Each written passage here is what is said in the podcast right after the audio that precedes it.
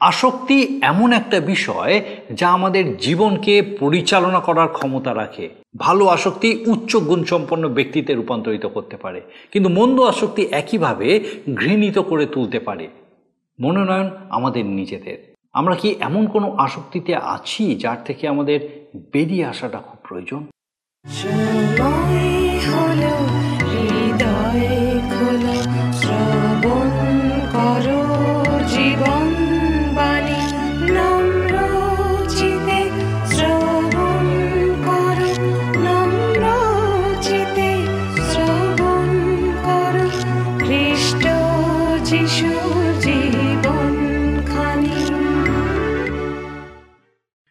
নমস্কার। প্রভু যীশু খ্রিস্টের মধুর নামে জীবনবাণী অনুষ্ঠানে আপনাকে স্বাগত জানাই।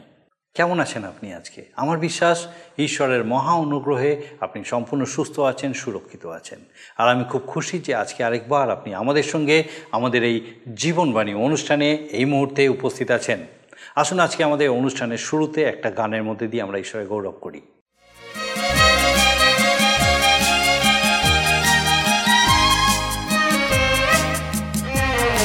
সারা সৃষ্টির মালিক তুমি। সারা সৃষ্টির রক্ষক তুমি। আমার হৃদয়ের প্রণাম লহ তুমি। ধন্যবাদ তোমারি সারা সৃষ্টির মালিক তুমি। সারা সৃষ্টির আমার হৃদয়ের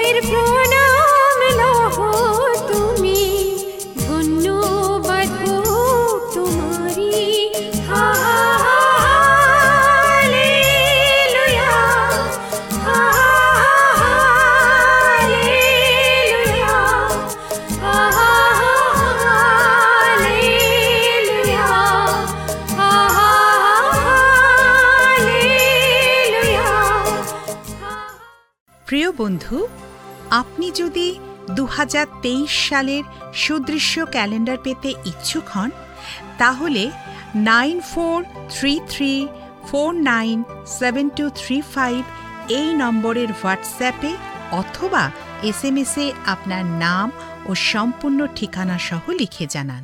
সাধু লোকলিখিত সুসমাচারের এই ধারাবাহিক আলোচনায় আমাদের গত অনুষ্ঠানে আমরা দেখেছি একটা উপমা যার মাধ্যমে প্রভু যিশু বুঝিয়েছেন কে আমাদের প্রকৃত প্রতিবেশী।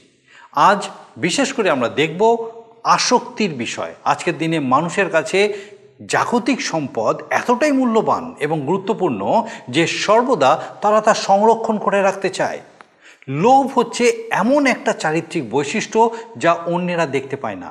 এমনকি আমরা যখন তার বশবর্তী হয়ে কোনো কাজ করি, তখন নিজেরাও তা বুঝতে পারি না। পার্থিব যে কোনো বিষয়ের প্রতি মানুষের আসক্তি তাকে লোভী করে তোলে। প্রভু যিশু এই বিষয়ের একটা খুবই উপযুক্ত উপমা দিয়েছেন, ধনী ব্যক্তির উপমা।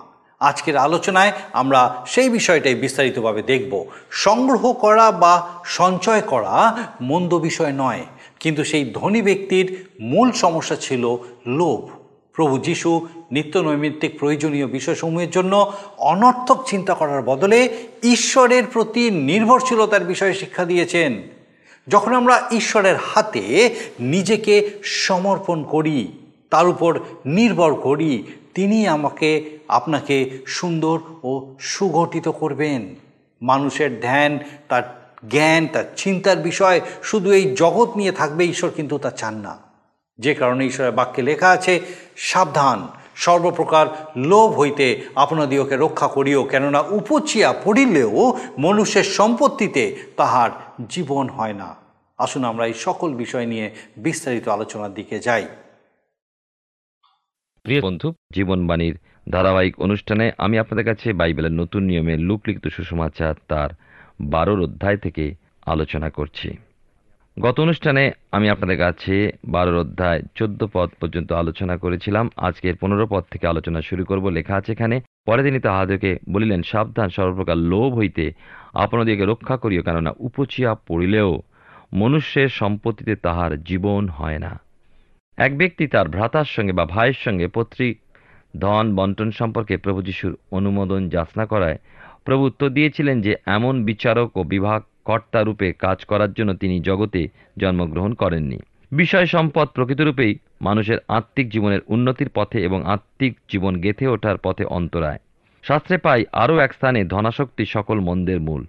প্রভু সেই ধন সম্পদে আসক্তির কুপরিণাম সম্পর্কে এক দৃষ্টান্ত দিলেন। ধনী মূর্খ এক ব্যক্তির দৃষ্টান্ত।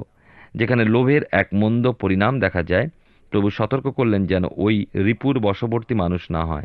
বাস্তবে কি কাম, ক্রোধ, লোভ, মোহ, মাৎসর্য এই ষড়রিপুর অধীনতা মানুষকে ঊর্ধ্বস্থ বিষয়ে চিন্তিত, আসক্ত করতে পারে না?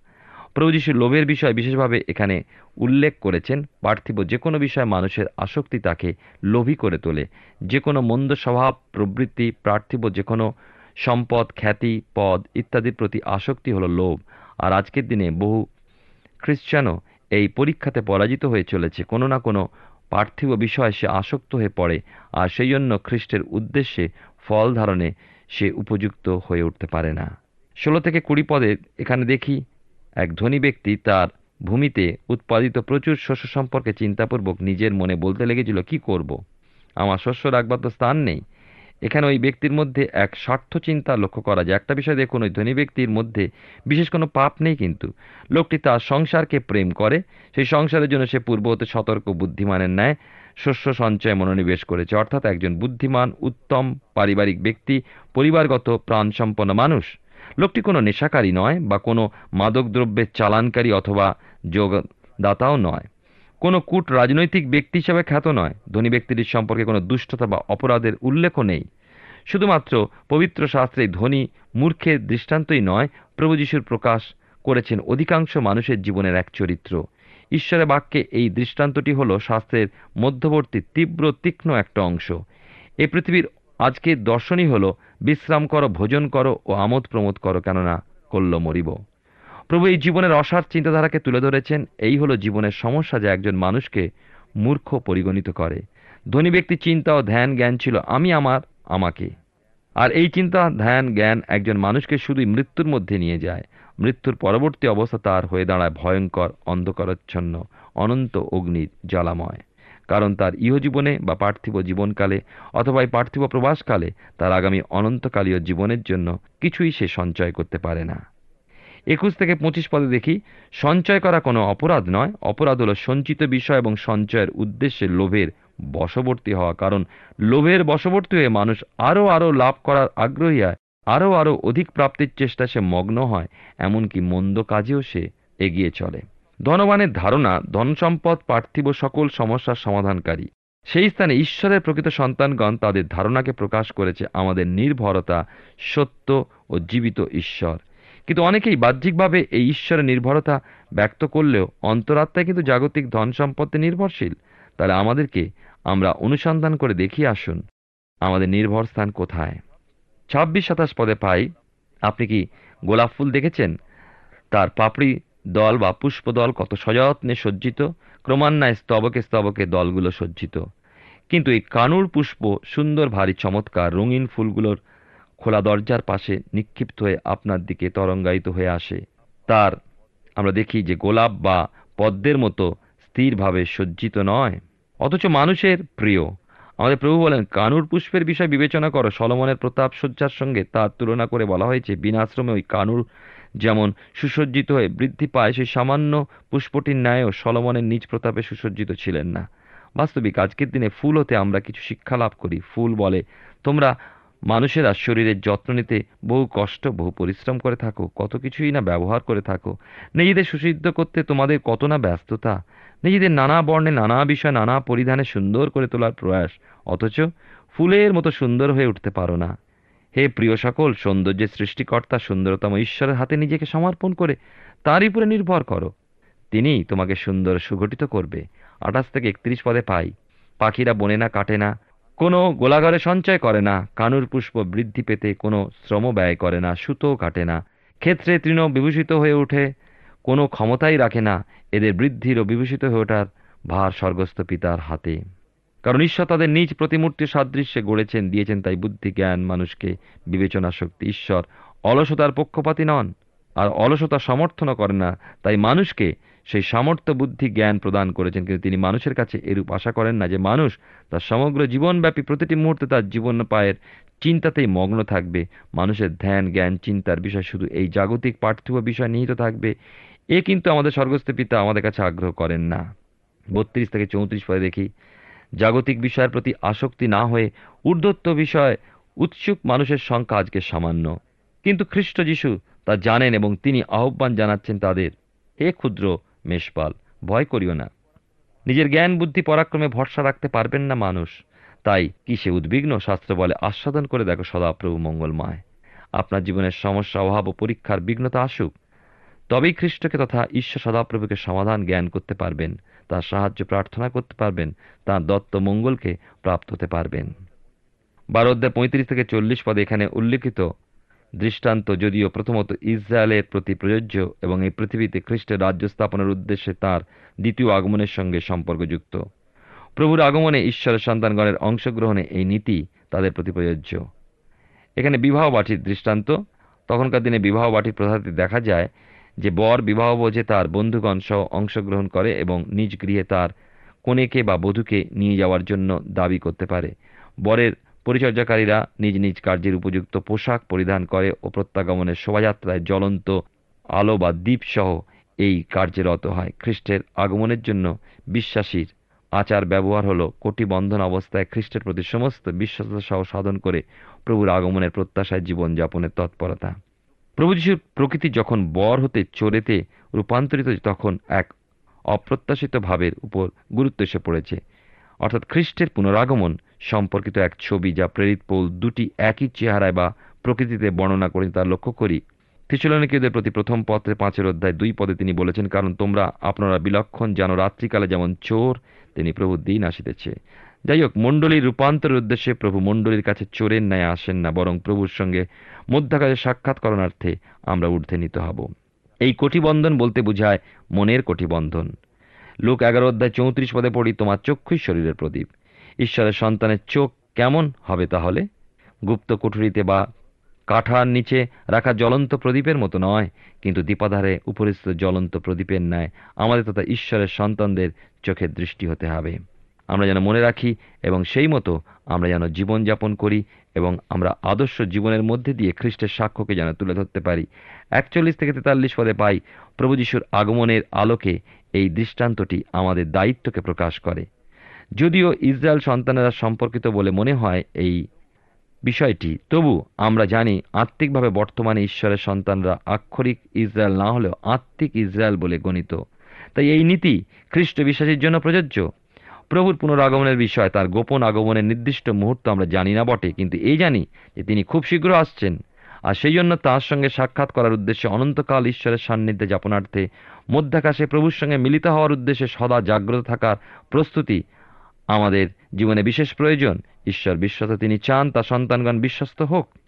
আমরা দেখতে পাই, বিশেষ করে চুয়াল্লিশ থেকে ছেচল্লিশ পদে, এই অংশ হতে দুটি বিশেষ গুরুত্বপূর্ণ বিষয় শিক্ষা লাভ করি।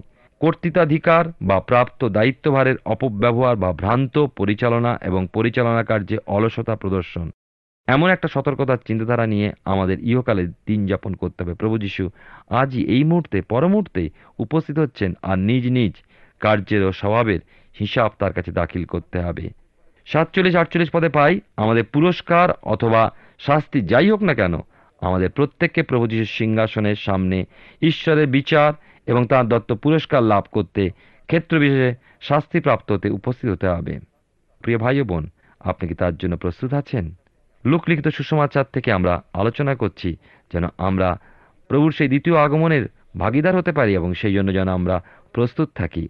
বারোর অধ্যায় উনপঞ্চাশ এবং পঞ্চাশ পদে আমরা দেখতে পাই, মন্দতা, অন্যায় আচরণ, ঈশ্বর বিমুখতা ও ঈশ্বরতে পশ্চাৎপসরণ ইত্যাদি যখন একজন মানুষের অন্তরের মধ্যে, একটা পরিবারের মধ্যে, একটা সমাজ, নগর, দেশ ও রাজ্যের মধ্যে পূর্ণ হতে থাকে, এমতো অবস্থায় হিতাহিত বা ভালো মন্দ সৎ অসৎ জ্ঞান মানুষ হারিয়ে ফেলে। যা কিছু মন্দ অসৎ তাকেই বিহিত বা উচিত হিসাবে মনে করে। অতএব সেই মন্দ আচার আচরণ ও কার্যের মধ্যে কেউই আর বিচলিত হয় না। অন্ধের ন্যায় মন্দকে অনুসরণ ও মন্দের অনুগমন করে। এমন অবস্থা ও পরিস্থিতিতে ঈশ্বর মানব দেহ ধারণ করে পৃথিবীতে অবতীর্ণ হলেন। তিনি প্রভু যীশু মানুষকে মন্দের অনুগমন হতে পরিবর্তিত করতে নিজের জীবনকে বলিরূপে উৎসর্গ করতে দ্বিধা করলেন না। উদ্দেশ্য, দিয়াবল শয়তান, মন্দের অধিপতিকে চূর্ণ করা। সেক্ষেত্রে এই মন্দ জগতে উপস্থিত হলো সৎ, অসৎ বিষয়ের প্রভেদ।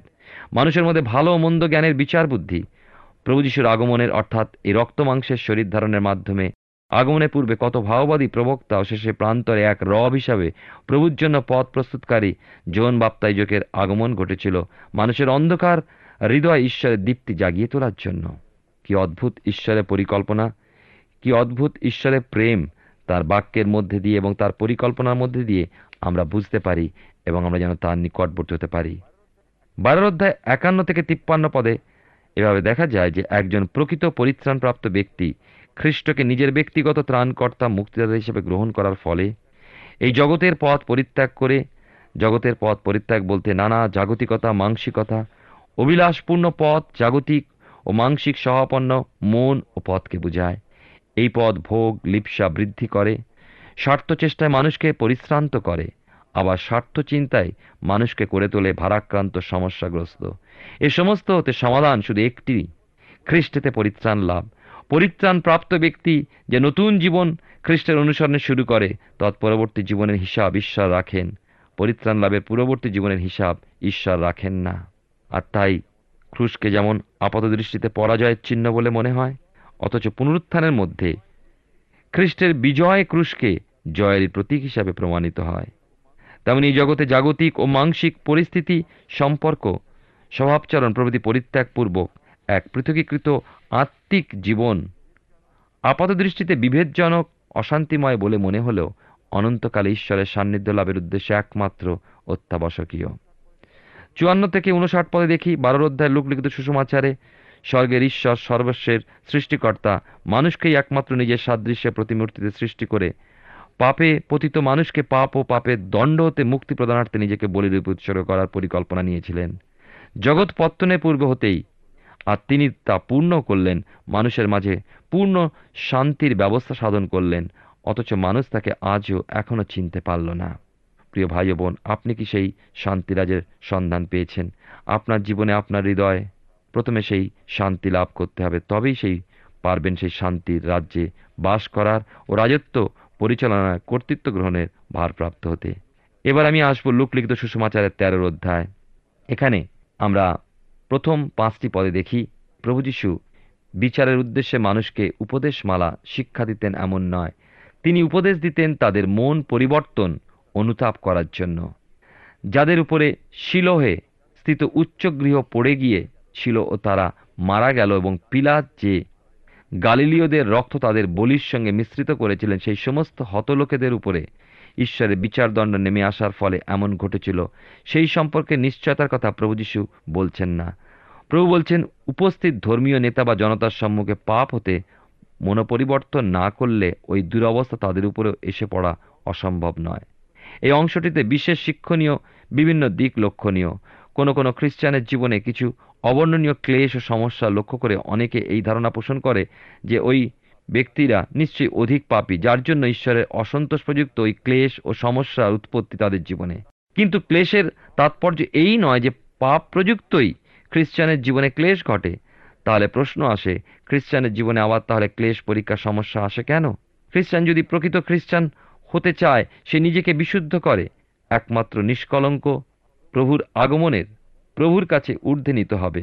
পরবর্তী যে খ্রিস্টানের রাজত্বকালে, মহাক্লেশকালের ভোগ, তার মণ্ডলী বা বধূমণ্ডলী রূপী ভার্যাকে এই জগতে সহ্য করতে হয় না। কেননা খ্রিস্টারি রাজত্বের পূর্বে প্রভু যিশুর গোপন আগমনে প্রভু তাদেরকে নিয়ে যেতে মধ্যাকাশে শীঘ্রই প্রকাশ পাচ্ছেন।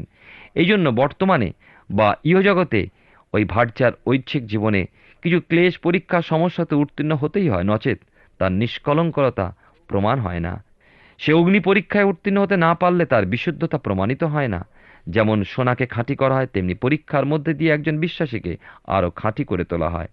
লোকলিখিত সুসমাচারের তেরো অধ্যায় ছয় থেকে নয় পদে আমরা পাই ইসরায়েল জাতির মধ্যে ফলহীন ডুমুর বৃক্ষ এক বিশেষ তাৎপর্যবহ এইখানে।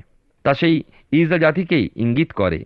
ওই ডুমুর বৃক্ষের মালিক অবশ্যই ডুমুর বৃক্ষের মধ্যে ফল প্রত্যাশা করে, আর যখন তা পায় না, তখন সেই মালিক হতাশ ও দুঃখিত হয়ে পড়ে। ওই বন্ধা বৃক্ষের প্রতি ইচ্ছামতো পদক্ষেপ গ্রহণ করার অধিকার ওই মালিকের থাকে বই কি?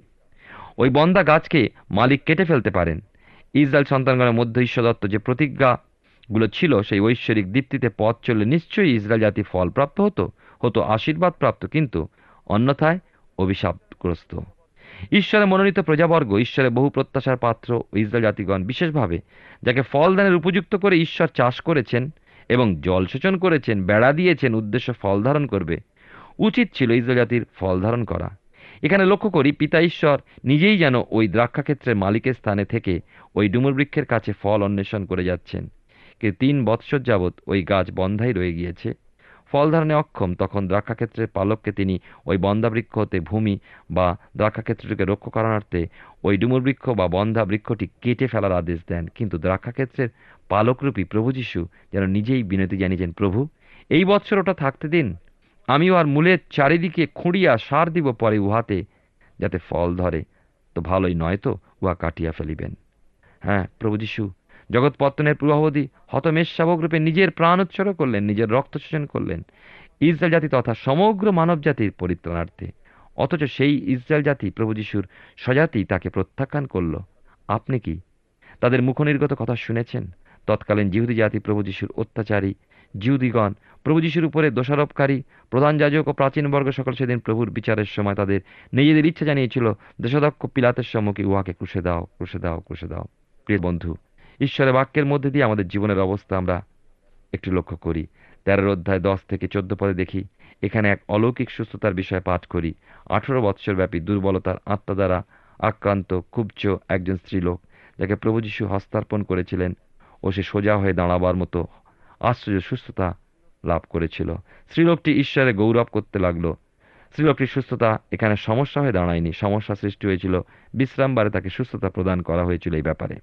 আর এই বিশ্রামবারে সুস্থতা প্রদান করার প্রসঙ্গে প্রভু যিশুর সঙ্গে ধর্মীয় নেতা, প্রধান যাজকবর্গ, প্রাচীন বর্গের নিত্য মতবিরোধ, তর্ক, বিতর্ক লেগেই থাকতো। প্রভু যিশু তাঁর সেবা কার্যে দৃঢ় থেকে শান্তভাবে তাদের বোধগম্য করার চেষ্টা গ্রহণ করেছেন। কিন্তু প্রভু যিশুর সেবায় ছিদ্র অন্বেষণকারী রূপে তারা সেই বিরোধী দল, তাঁর স্বজাতি তাঁর উপরে দোষারোপ করে চলেছিল। মানুষকে অনন্ত জীবনে প্রবেশের অধিকার প্রভু যিশু দিয়েছেন। তিনি পবিত্র, নিষ্কলঙ্ক, দেহসহ তিনি আমাদের জন্য ক্রুশারোপিত হয়েছিলেন ও পুনরুত্থিত হলেন।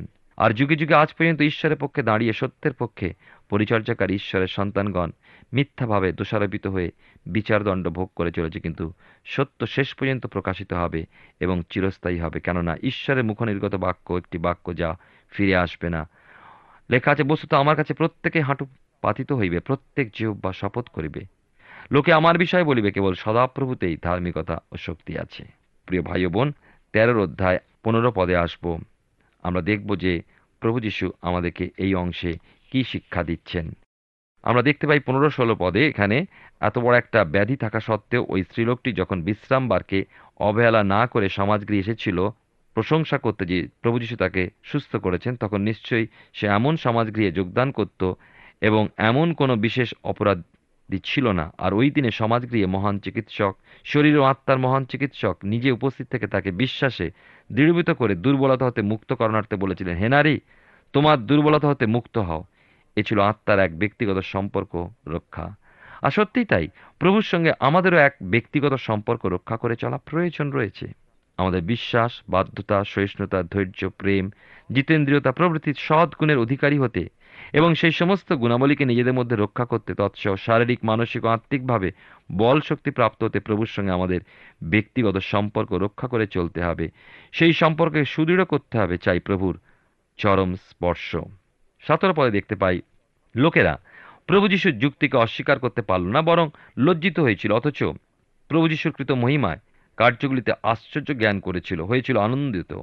তবু প্রভুর পশ্চাৎ অনুগমন করল না তারা। এমনই হয়ে থাকে প্রভু যিশুর বিষয়ে বহু মানুষ কৌতূহলী। শুধু তাই কেন? প্রভুকে স্বীকার ও গ্রহণকারী এমন ব্যক্তিগণ প্রভুর সাধিত সকল মঙ্গল কার্যগুলোর পরিচয় জীবনে লক্ষ্য করে শুধুমাত্র আনন্দিত ও সন্তুষ্ট হয়ে থাকতে চায়।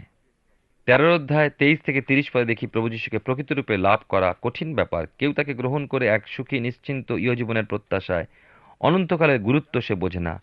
জাগতিক ও দৃশ্য বিষয় তার প্রত্যাশা, অথচ এমন মানুষ রয়েছে খ্রিস্টের পক্ষে জাগতিক বিষয়, দৃশ্য বিষয় অতিক্রম করে আরও অনেক ঊর্ধ্বে তার প্রত্যাশা।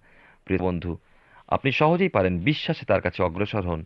তিনিই আপনাকে সকল দুঃখ, কষ্ট এবং সকল বাধা বিঘ্নতার উপরে বিজয় দান করবেন। আমরা আমাদের জীবন অনুসন্ধান করি। এখনও যে সময় আছে আমাদেরকে দেওয়া হয়েছে, সেই সময়কে মূল্যবান গান করি। ঈশ্বর আপনার জীবনে মঙ্গল করুন। আমরা সাধু লোকলিখিত সুসমাচার থেকে ধারাবাহিকভাবে অধ্যয়ন করছি আর আমার বিশ্বাস, মহান ঈশ্বর তার জীবন্ত বাক্য দ্বারা নিশ্চয়ই আপনার সঙ্গে কথা বলছেন। আপনি নিশ্চয়ই লক্ষ্য করেছেন যে সেই ধনী ব্যক্তি যে মন্দ ছিল তা নয়, কোনো খারাপ কিছুর সঙ্গে যুক্ত ছিল তাও নয়, তবুও তাকে মূর্খ বলা হয়েছে। কারণ সেই ব্যক্তি শুধুমাত্র নিজের বিষয়ে চিন্তা করেছিল, সে লোভ করেছিল। অনেক মানুষই এই রকম আসক্তিতে জীবনযাপন করছেন। আজকের দিনে খুবই প্রচলিত কথা হলো, খাও, পান করো, আনন্দ করো, কারণ আগামীকাল তো মরতেই হবে। প্রভু যিশু বলছেন, এটাই হলো সব থেকে বড় সমস্যা। এই বিষয়টাই মানুষকে মূর্খে পরিণত করে। যদি চিন্তা করো যে এই জীবনটাই সব, আর এর পরে কোনো জীবন নেই, সুতরাং যেমন খুশি জীবনযাপন আমরা করতে পারি, তাহলে সেটাই হবে সব থেকে বড় মূর্খামি। আমরা যেন আদর্শ জীবনের মধ্যে দিয়ে খ্রিস্টের সাক্ষ্যকে তুলে ধরতে পারি। ঈশ্বর বিশ্বস্ত, তাই তিনি চান তার সন্তানগণ বিশ্বস্ত হোক। প্রভু যিশু মানুষকে মন্দের অনুগমন থেকে পরিবর্তিত করতে, নিজের জীবনকে বলিরূপে উৎসর্গ করতে দ্বিধা করলেন না। উদ্দেশ্য, দিয়াবল, শয়তান মন্দের অধিপতিকে চূর্ণ করা। কি অদ্ভুত ঈশ্বরের পরিকল্পনা, কি অদ্ভুত ঈশ্বরের প্রেম। প্রভু যিশুর সঙ্গে আমাদের এক ব্যক্তিগত সম্পর্ক রেখে চলার প্রয়োজন আছে। এই সঙ্গে বলে রাখি যে আমাদের আগামী অনুষ্ঠানে আমরা আলোচনা করব জিহুদিদের এক বিশেষ রীতি নিয়ে। আসুন আজকে এই সময় আমি প্রার্থনায় যাব, আর আমি চাইব এই সময় আপনি আমার সঙ্গে প্রার্থনায় যোগ দিন। আসুন প্রার্থনা করি। করুণময় স্বর্গীয় পিতা প্রভু, তোমার ধন্যবাদ, তোমার স্তুতি করি, তোমার গৌরব করি যে তুমি তোমার জীবন্ত বাক্য দ্বারা আমাদেরকে সচেতন করো, আমাদেরকে উৎসাহ দাও আমাদেরকে সংশোধন করো, আমাদেরকে পিতাগো তোমার আরও নিকটবর্তী হতে সাহায্য করো। ধন্যবাদ দিয়ে আমাদের প্রত্যেক দর্শক বন্ধুর জন্য যাদেরকে তোমার জীবন্ত বাক্য দ্বারা এইভাবেই তুমি আজকে সেই সংশোধনের কথা শুনিয়েছ, সচেতনতার বার্তা দিয়েছ প্রভু। সৈক্য পিতা প্রার্থনা করি, তোমার পবিত্র পরাক্রমে সেই প্রত্যেকে যেন এইভাবেই তোমাদের বেড়ে উঠতে পারে। আমাদের প্রত্যেক দর্শক বন্ধু, তাদের পরিবার, পরিজন, প্রত্যেককে প্রভু, তোমার যিশুর নামে আশীর্বাদ যুক্ত করো, সুরক্ষিত রাখো। বিশেষ করে প্রার্থনা করি প্রভু, যদি কেউ কোনো রকম অসুস্থতায় ভুগছেন, প্রার্থনা করি সৈক্য পিতা, তোমার যিশুর নামে পিতাও স্পর্শ করো। তোমার সেই মহা পরাক্রম কার্য সাধনকারী আর্গকারী হাত তার দিকে বাড়িয়ে দাও। যেন পিতাগো তোমার সেই মহাপরাক্রমী শক্তি তার শরীরে তিনি উপলব্ধি করে তোমার গৌরব করতে পারেন। সৈক্য পিতা আরেকটি বার আমাদের প্রত্যেক দর্শক বন্ধু, তাদের পরিবার, পরিজন প্রত্যেককে তোমার চরণে রাখি। তোমার সেই পবিত্র অনুগ্রহে পূর্ণ রাখো, তোমার শান্তিতে পূর্ণ রাখো, তোমার প্রেমে পূর্ণ রাখো। তোমার যিশু নামে ভিক্ষা, দয়া করে শ্রবণ গ্রহণ করো। আমেন। মহান ঈশ্বর তার মহা অনুগ্রহে আমাদেরকে সুযোগ দিয়েছিলেন আর আমার বিশ্বাস যে আপনি অবশ্যই এই সুযোগ গ্রহণ করেছেন। একই সঙ্গে আমার বিশ্বাস আগামী দিনেও এইভাবে আপনি আমাদের সঙ্গে আমাদের এই জীবনবাণী অনুষ্ঠানে অবশ্যই উপস্থিত থাকবেন। ঈশ্বর আপনার মঙ্গল করুন। প্রিয় বন্ধু, আশা করি জীবনবাণী অনুষ্ঠানটি আপনার ভালো লেগেছে। আর যদি ভালো লেগে থাকে, তাহলে অবশ্যই আমাদের একটি মিসড কল দিন।